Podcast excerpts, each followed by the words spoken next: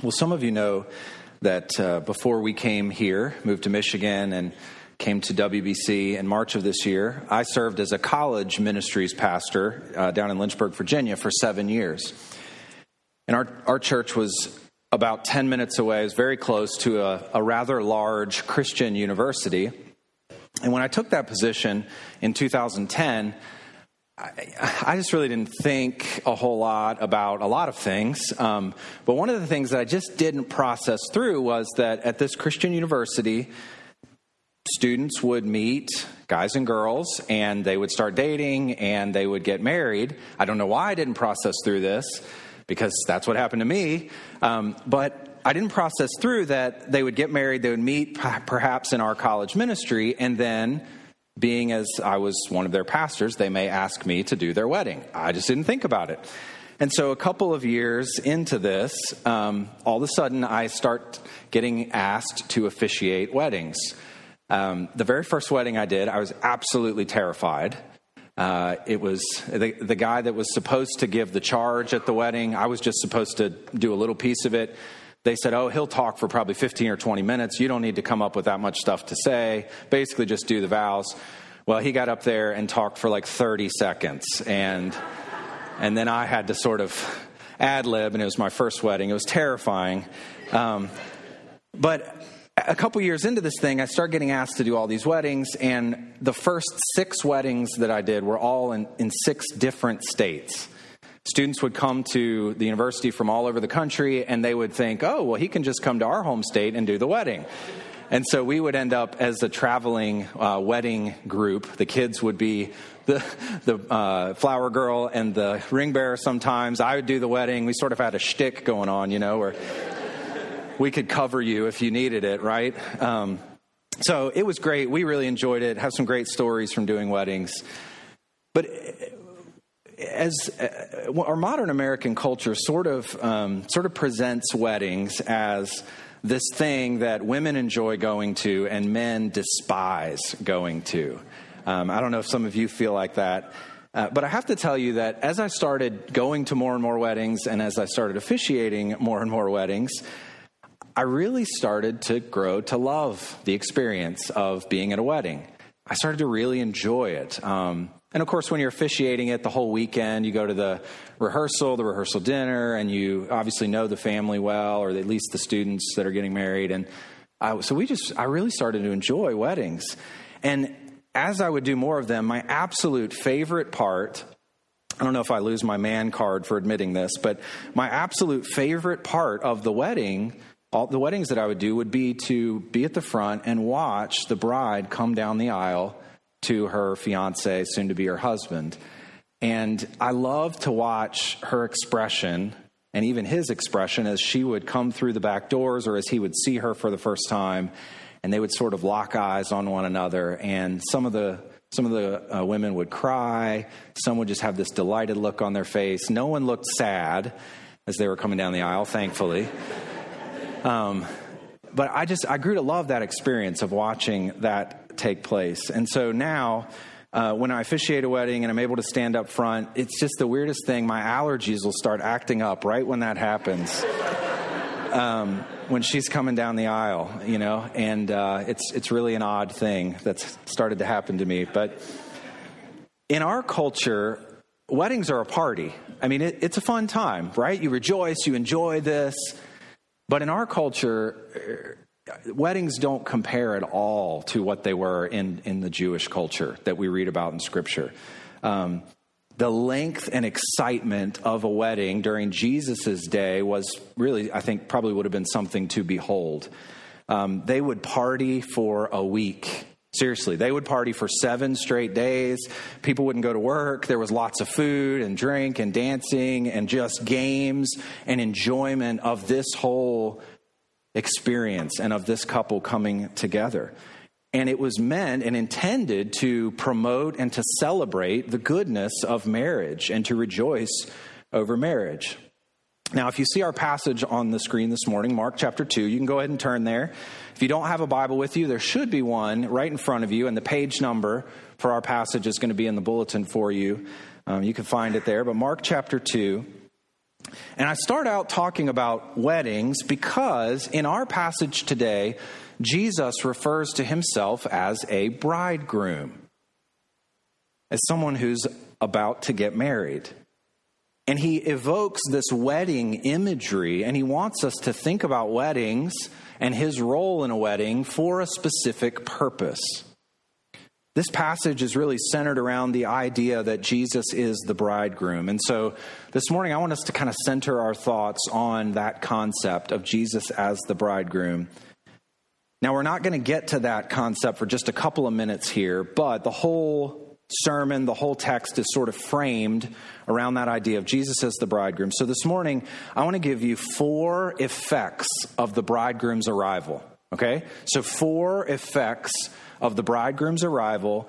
And these effects are going to clarify his ministry, and they're also going to call for our response of worship. So, four effects of the bridegroom's arrival that clarify his ministry and call for our worship. And these are in Mark chapter 2, verses 18 to 22. And the first one of these effects, oddly enough, is disruption. Disruption. And it's found in verses 18, and then we're going to skip over to verses 21 and 22. Now, keep in mind here that we're in the middle of a series. You probably saw the poster out there as you came in. Maybe it's been a few weeks now and you don't notice it. It's become normal. But we're in the midst of a series called Kingdom Conflict. And what we're doing is we're learning about Christ and who he is through these various conflicts he had with different groups of people, mostly religious leaders. We're going to learn about him from the opposition that he faced. And we just seen a story in Mark 2, verses 13 to 17, where Jesus gets maligned by the religious leaders, and it's because he's been feasting. I mean, he's been going to a party with the lowlifes of society, people that they did not think should have been invited to participate with a well respected rabbi, and he should not have been feasting with them. They were very concerned about this. Well, on the heels of Christ getting called out for feasting with them, now he gets called out for his participation or non participation in fasting. So, opposite sides of the spectrum there. Look at verse 18. Now, John's disciples and the Pharisees were fasting. And people came and said to him, Why do John's disciples and the disciples of the Pharisees fast, but your disciples do not fast? So, whoever's asking this question, they notice something. They see these two religious groups, John the Baptist disciples, apparently there's still some of them around following his teaching, his way of life, and then also the Pharisees. And they see these two distinct religious groups, and they notice something about these groups that's not true about Jesus and his disciples. Now, in this day, these, there were many of these different groups around. And these groups, these religious groups, would sort of organize themselves and cluster together based on maybe one rabbi, like John the Baptist. He's kind of the lead teacher, the leader of this group, or maybe a whole system of thinking, a certain interpretation of the Old Testament, and that would be like the Pharisees. And they, these religious groups would have a method of interpreting the Old Testament, and then they would have a method of applying the Old Testament to current life and how they would do that, and different ways they would go about that. And so these groups were divided up like that. And when it comes to the issue of fasting, what's interesting here is in the Old Testament, fasting was only commanded one time a year. It was commanded on the Day of Atonement. The people were to fast. But these different religious groups would add these times of fasting on top of this one fast that was commanded. And the reason they would do this was to deepen their religious commitment. It wasn't necessarily sinful for you to fast a couple of extra days a week if you were into that sort of thing. Uh, fasting was very important for Judaism. Uh, it was a pillar of, of Judaism, and it was a sign. Most people saw this as a sign of very deep commitment to God and pursuit of a of a of a relationship with Him or a, of a deeply religious life. It's a very pious act for you to participate in a fast. And so it's very interesting here with that sort of background. Whoever's asking this question, they sort of assume a comparison between Jesus and his disciples and these other religious groups, John the Baptist and the Pharisees. Look what they say again in verse 18. Why do John's disciples and the disciples of the Pharisees fast, but your disciples do not fast? Now, it was pretty standard for the most devout of these groups to fast multiple times per week. It would go several times a week and fast. And so these people asking this question, they look and they see deep religious commitment in these groups, and they see Jesus claiming to be a religious figure and a teacher, and they don't see deep religious commitment in him and his followers. But in this, there's an inherent assumption that Jesus is trying to do the same sort of thing that John the Baptist and that the Pharisees were trying to do. They assume that he's trying to mark out his unique contribution to Jewish life. And they wonder, why in the world are your disciples acting in this way? This doesn't match up with what we know to be true about these other religious groups who try their best to follow the Torah, the Old Testament, the Law of Moses. And so Jesus comes back to them to this question and he gives them an answer in verses 19 and 20. And he calls himself the bridegroom there. Now, we're going to circle back around to verses 19 and 20 because that, that concept of the bridegroom, I've already explained to you, that's really the center of this passage. But we're going to skip ahead to verses 21 and 22. And what he does here is he gives two images that are going to illustrate his ministry, and they illustrate what he means when he says, I'm the bridegroom. All right, so these are two examples, two illustrations, two metaphors that he's giving that explain this concept of the bridegroom. And we'll get back to the bridegroom in just a minute. But look at verse 21. No one sews a piece of unshrunk cloth on an old garment.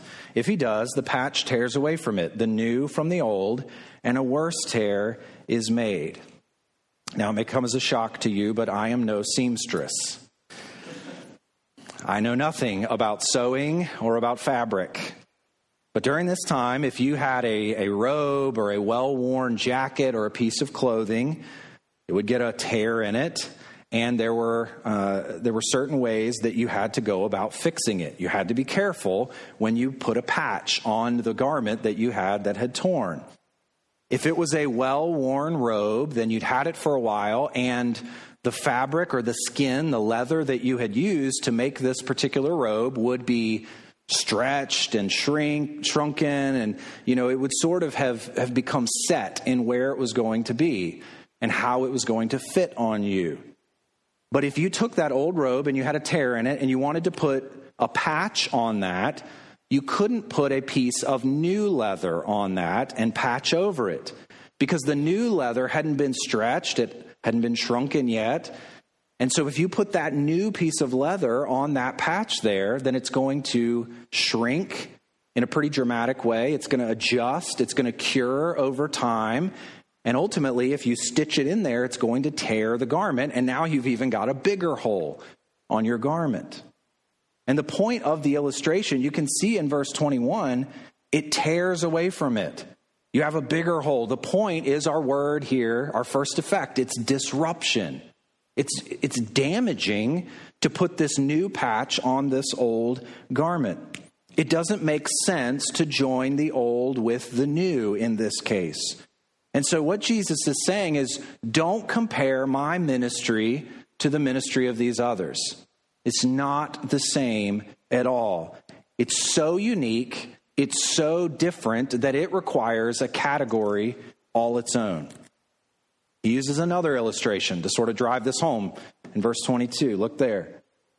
And no one puts new wine into old wineskins. If he does, the wine will burst the skins, and the wine is destroyed, and so are the skins. But new wine is for fresh wineskins. Now, some of you are maybe familiar with how this works, but when making wine, again, I'm not an expert in this, but when making wine, the fermentation process takes place and gas is released when this happens. And so it's actually pretty similar to the garment described above. You would have these leather skins that would, would hold the wine or the grape juice initially, and then as it would turn into alcohol and the fermentation process would take place, gas was released and it would expand the bottle that it was in. And so if you had an old skin or an old bottle, it was already sort of brittle and it was set in place. And if you put new wine that had to go through that process, it would break, would burst the bottle. And so that wasn't a good idea. It wasn't, wasn't advantageous to do that.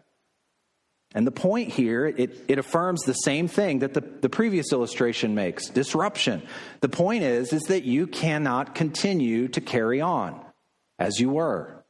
Something unique and disruptive has happened in light of the arrival of Jesus Christ as the bridegroom.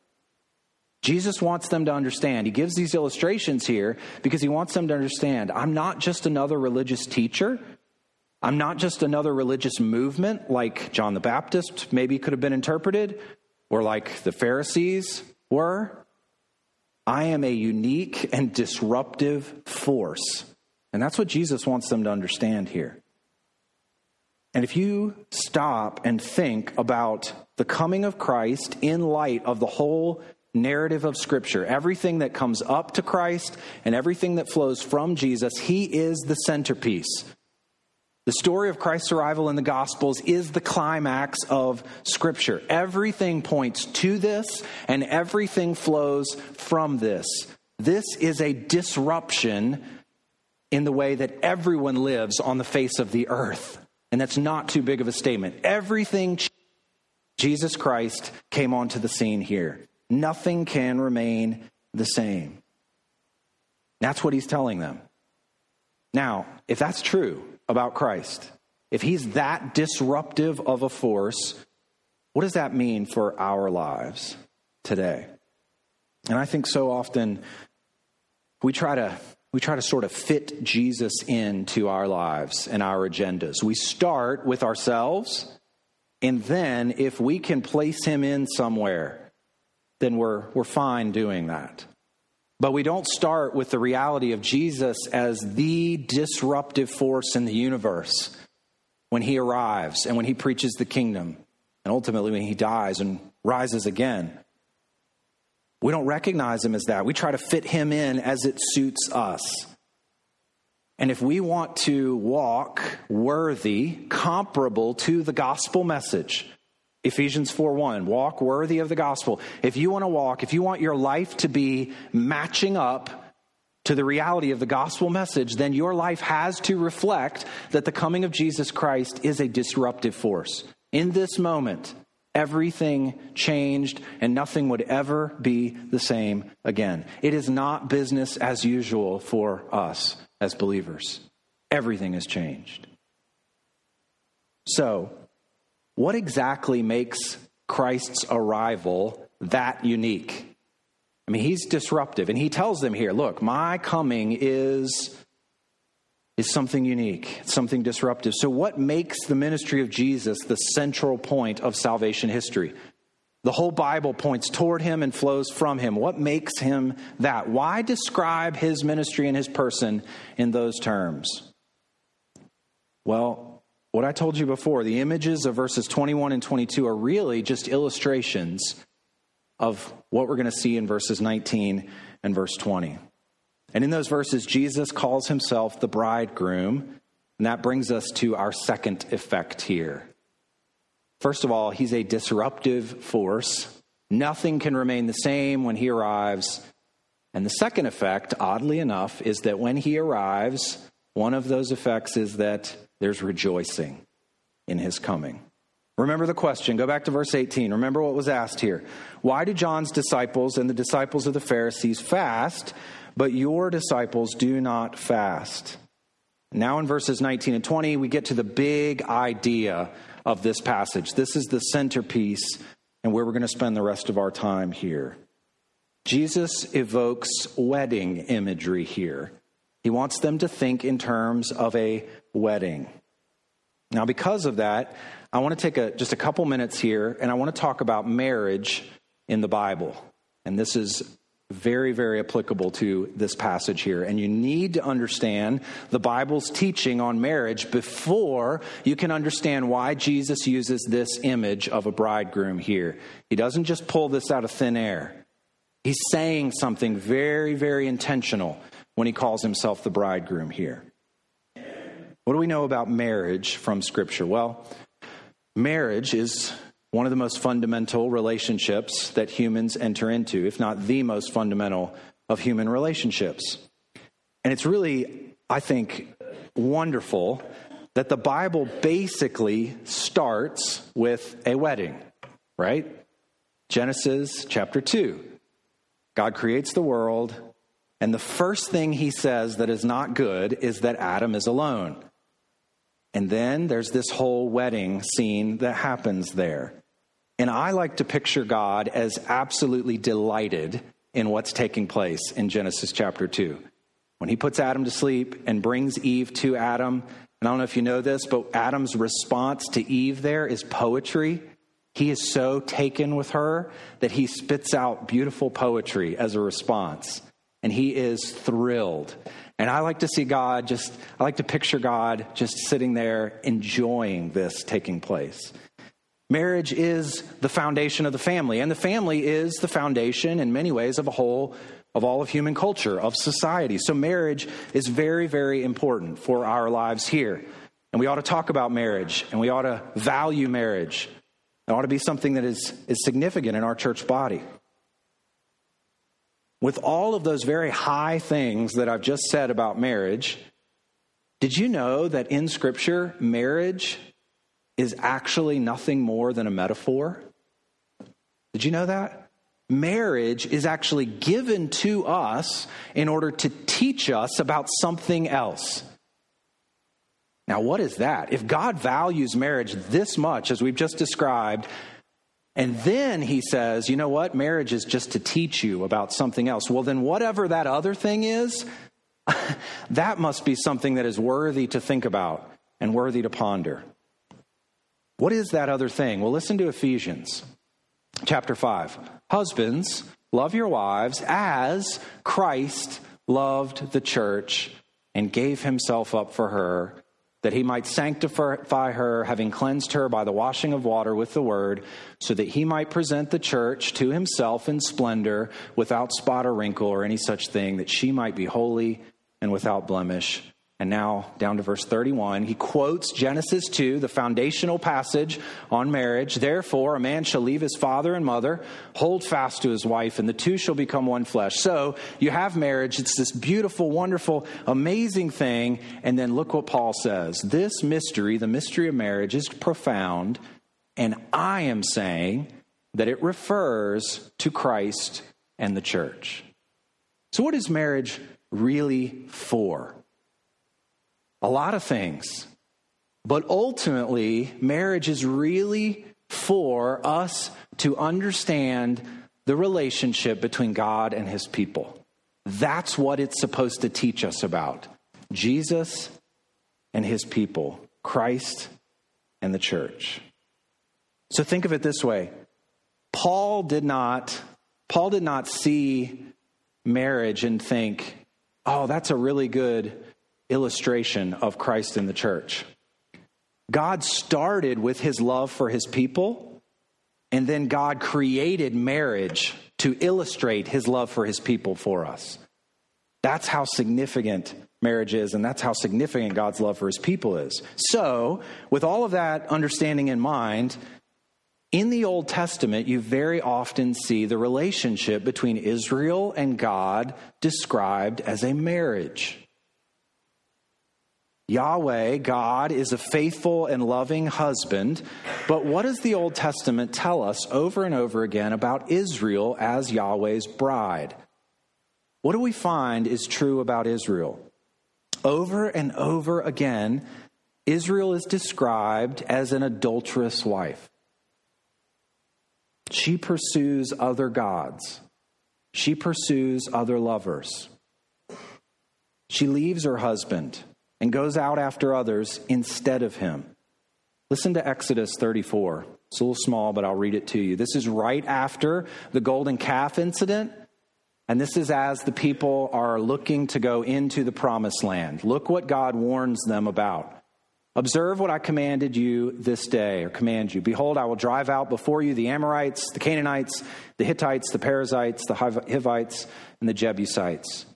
Take care lest you make a covenant with the inhabitants of the land to which you go, lest it become a snare in your midst.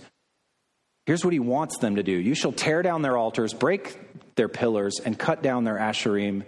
For you shall worship no other God. For the Lord, whose name is jealous, is a jealous God, like a jealous husband.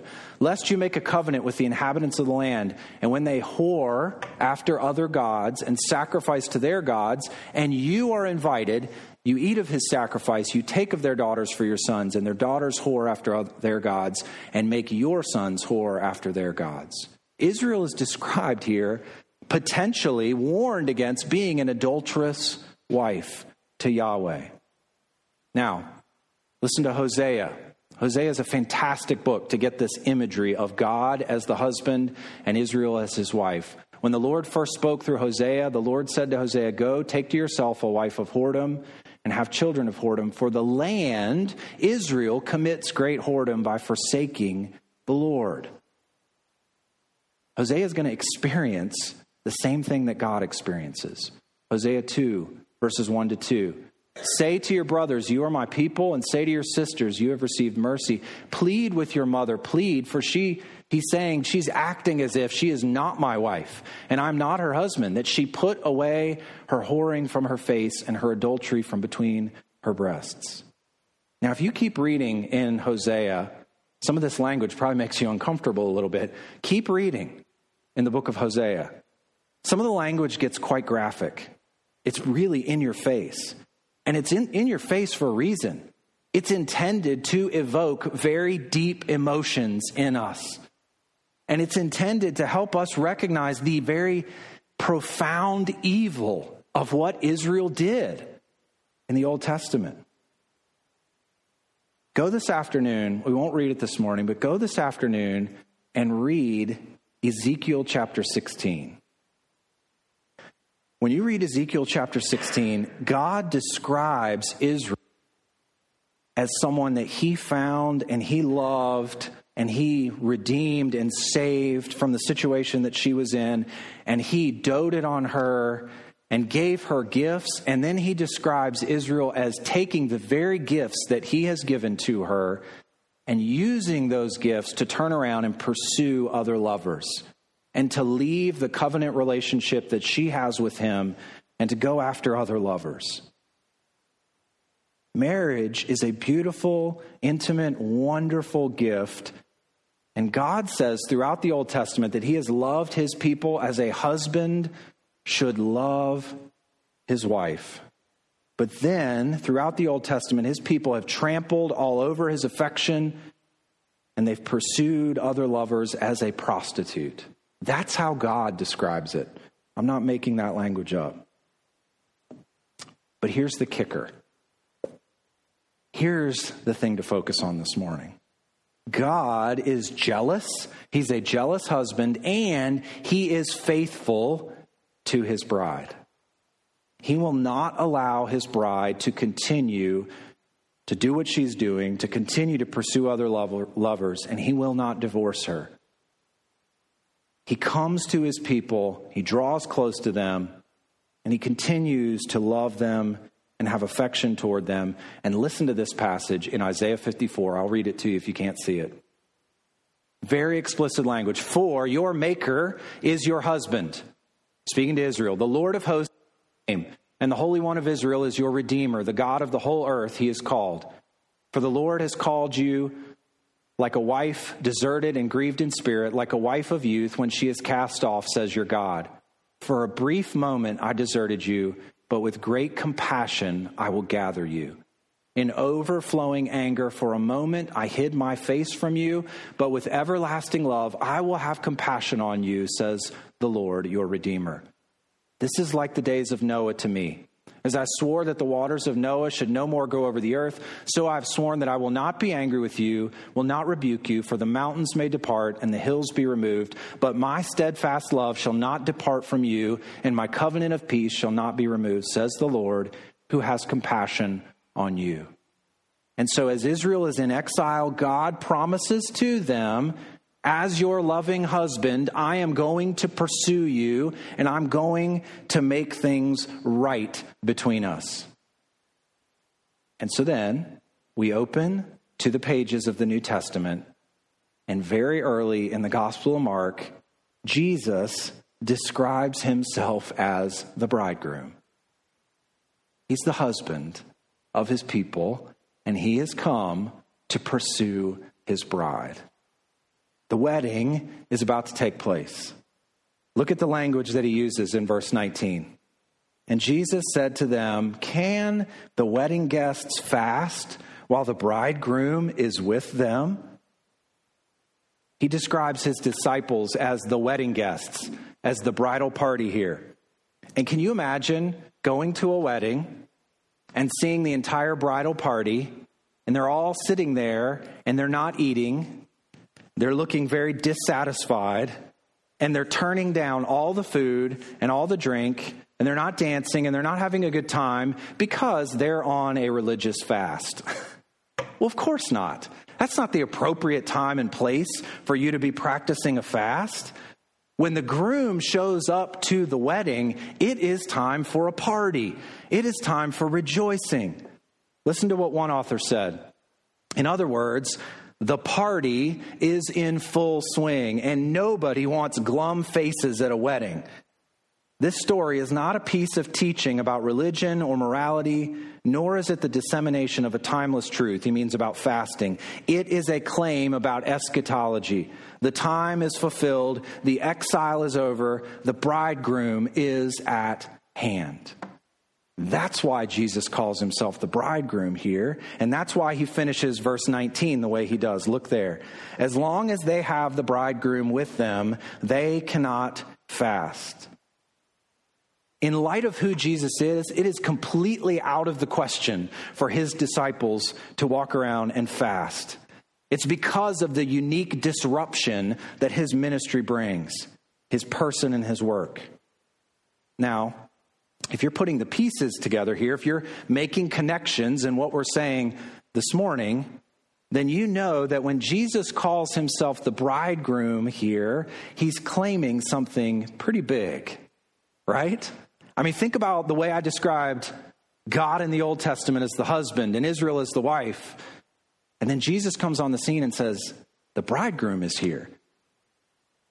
He's saying that he is the fulfillment of the Old, Old Testament expectation that Yahweh would return to his bride and would bring her back into a relationship with him. He is claiming here, very subtly, almost secretively, He's claiming to be God here, is what he's saying.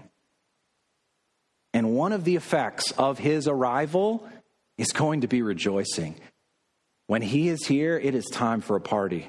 It's time for the disciples to delight in who he is. And one of those effects, beyond rejoicing, is going to be for his people to, to recognize who he is and then repent and believe. And here's our third effect. So he's a disruptive force. And because he's that disruptive force, there should be great rejoicing. And then, because he's the bridegroom, he's going to bring about redemption. And one of the things you'll you'll notice in the book of Mark is that Jesus' disciples really didn't fully understand who he was early on, right? They kept expecting his earthly ministry to result in the overthrow of Rome and for the kingdom to be fully and completely inaugurated right then and there. And another effect of his ministry that they didn't recognize early on was to bring about redemption, and this was through his death. Look at verse 20. The days will come when the bridegroom is taken away from them. Jesus uses veiled language here. He's not explicit, he's not super clear, but looking back, we know what he's saying here. He's not going to be with his disciples in the flesh forever. As you're reading through the Gospel of Mark, one of the things you notice up until chapter 8 Jesus is, is pretty vague about exactly who he is. I mean, he uses language, he, he describes himself as forgiving, only God can forgive, but he's not super explicit with either the disciples or the religious leaders. But turn with me to chapter 8 for a moment. This is the, the centerpiece of the Gospel of Mark. Mark chapter 8. Jesus asks his disciples, Who do you say that I am? Peter responds, You're the Christ. And then look at verse 31. Look what happens after his identity is known. Verse 31. And he began to teach them that the Son of Man must suffer many things and be rejected by the elders and the chief priests and the scribes and be killed, and after three days rise again. Notice what it says there. He began. Now, after they've made his identity clear, they know, they understand to some extent who he is, now he begins to teach them directly about being taken away. Look at Peter's response in verse 32. And Jesus said this plainly, and Peter took him aside and began to rebuke him. But turning and seeing his disciples, he rebuked Peter and said, Get behind me, Satan, for you are not setting your mind on the things of God, but on the things of man.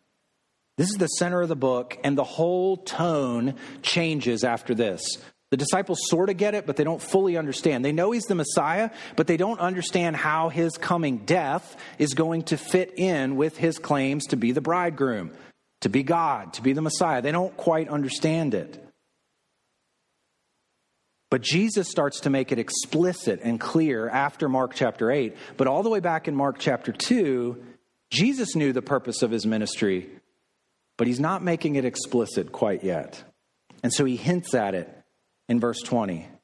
The days will come when the bridegroom will be taken away. Notice how he says that taken away.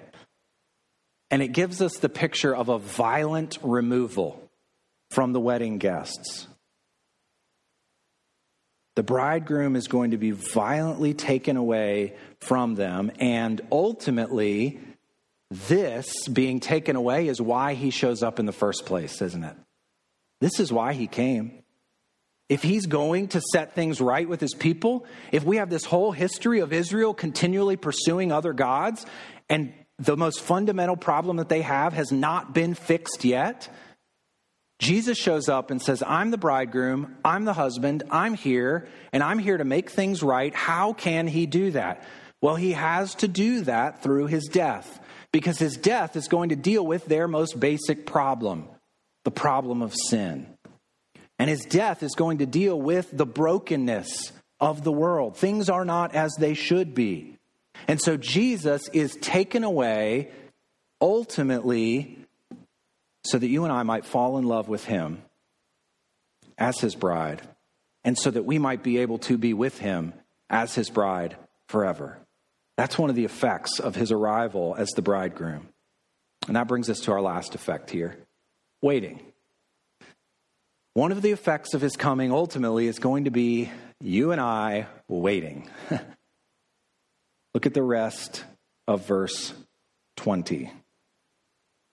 And then, after he's taken away, they will fast in that day. Once the bridegroom has been taken away, there will be an appropriate time for fasting. In one sense, the party will sort of be over, and there'll be this in between time, and the disciples will fast, and that's the time we're in right now. And one of the mistakes that we can make about this passage is to think that Jesus is saying, well, we don't ever need to fast.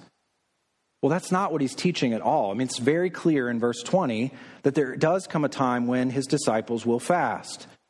The Sermon on the Mount actually gives instructions regarding how we should fast and the, the attitude and the motivation we should have when we fast. And so we find ourselves here right now. There will come a day when they will fast, and that period of time when the disciples will be given to these practices and will fast is a period of waiting. We have redemption. It's been initiated by the death of Christ. He has been taken away. But in the meantime, we know his promises. We know that the bridegroom has promised to ultimately come back for his people. We know that. And he's promised to bring the church into a wedding relationship with Him one day in the future. And so you and I fast and we pray and we wait for that day right now. We know the joy that comes through the bridegroom's first arrival, And right now we wait with joy and anticipation for his second arrival. I love how the Bible begins with a wedding in Genesis 2, but it also ends with a wedding. Revelation 21. Then I saw a new heaven and a new earth, for the first heaven and the first earth had passed away, and the sea was no more. And I saw the holy city, New Jerusalem, coming down out of heaven from God, prepared as a bride adorned for her husband. And I heard a loud voice from the throne saying, Behold, the dwelling place of God is with man. He will dwell with them. They will be his people, and God himself will be with them as their God. That relationship, the wedding, the marriage will be fully entered into as God intended it to be. He will wipe away every tear from their eyes, and death shall be no more. Neither shall there be mourning, nor crying, nor pain anymore, for the former things have passed away. That's what we're waiting for that day. Now, those of you who are married, you probably remember, maybe you do, your period of engagement when she had the ring and you were waiting for that wedding day. Well, Bethany and I spent a pretty big chunk of our engagement in different states, which I don't recommend that. Um, we were engaged in May and we got married in October. And I was in Virginia and she was in South Carolina uh, during a, a, pretty big chunk of our engagement.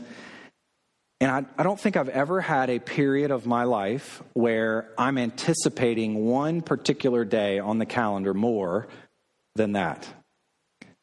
Everything in our lives during that three or four months, five months in between, looked forward to October 9th.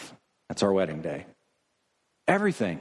As we worked, as we talked on the phone, as we planned, everything about that time period was anticipating what was it 5:30 p.m., 6:30 p.m. on October 9th. We were looking forward to that time. We bought things, we planned, we longed for our wedding day. Jesus has promised to return for his bride, hasn't he? He's the bridegroom and he is faithful to his promises. So, my question for you and me today is Does that future wedding impact the way you and I live life today? Do we ever think about it? Do we plan for it? Do we anticipate it? Do we long for it? Eschatology, the study of last things, eschatology is not primarily about charts and dates and figuring out the details of what happens when. Eschatology is primarily about hope, anticipating that we will be with Christ, dwelling with Him for all of eternity, and it's primarily about the way that truth impacts the way I live life today. I'm going to finish with 2 Peter chapter 3. Since all these things are thus to be dissolved, what sort of people ought you to be in lives of holiness and godliness, waiting for and hastening the coming of the day of God, because of which the heavens will be set on fire and dissolved, and the heavenly bodies will melt as they burn. But according to his promise, we are waiting for new heavens and a new earth in which righteousness dwells and according to Revelation, where we dwell with our husband, Jesus Christ and God the Father. That's what we're waiting for. And that should impact our holiness and godliness in the way we live life every single day. Let's pray. Father, it is so beautiful to picture you and to think of you as a bridegroom, as a husband who pursues his sometimes wayward bride. We are so thankful for your faithfulness and your commitment to us, even though we go astray, Lord. We go astray in our thinking, in our affections, our habits, our loves, our, our desires. But we're so thankful that we have your word, divine communication from you to explain this love relationship that you have to us and to give us hope and anticipation about that coming day. And so I pray, Lord, that you would you would give us the ability to look forward to and anticipate that day, Father. And I pray that that day, that future wedding day, would absolutely shape everything about our lives this week. Help our eschatology to be practical. Help it to work itself out in our, in our lives, in our marriages, in the way we parent, in the way we handle our finances, in all of those details, Lord. And we're so thankful that you have promised to return for your bride. You have promised to make us holy and without blemish, because we're not that right now, Lord. We're in process. Your Spirit is working on us, but we anticipate that day when we are in garments white, free from the stain of sin, and able to just rejoice and enjoy you without the fall hanging over us, Lord. Thank you for all you've done for us. In Christ's name we pray. Amen.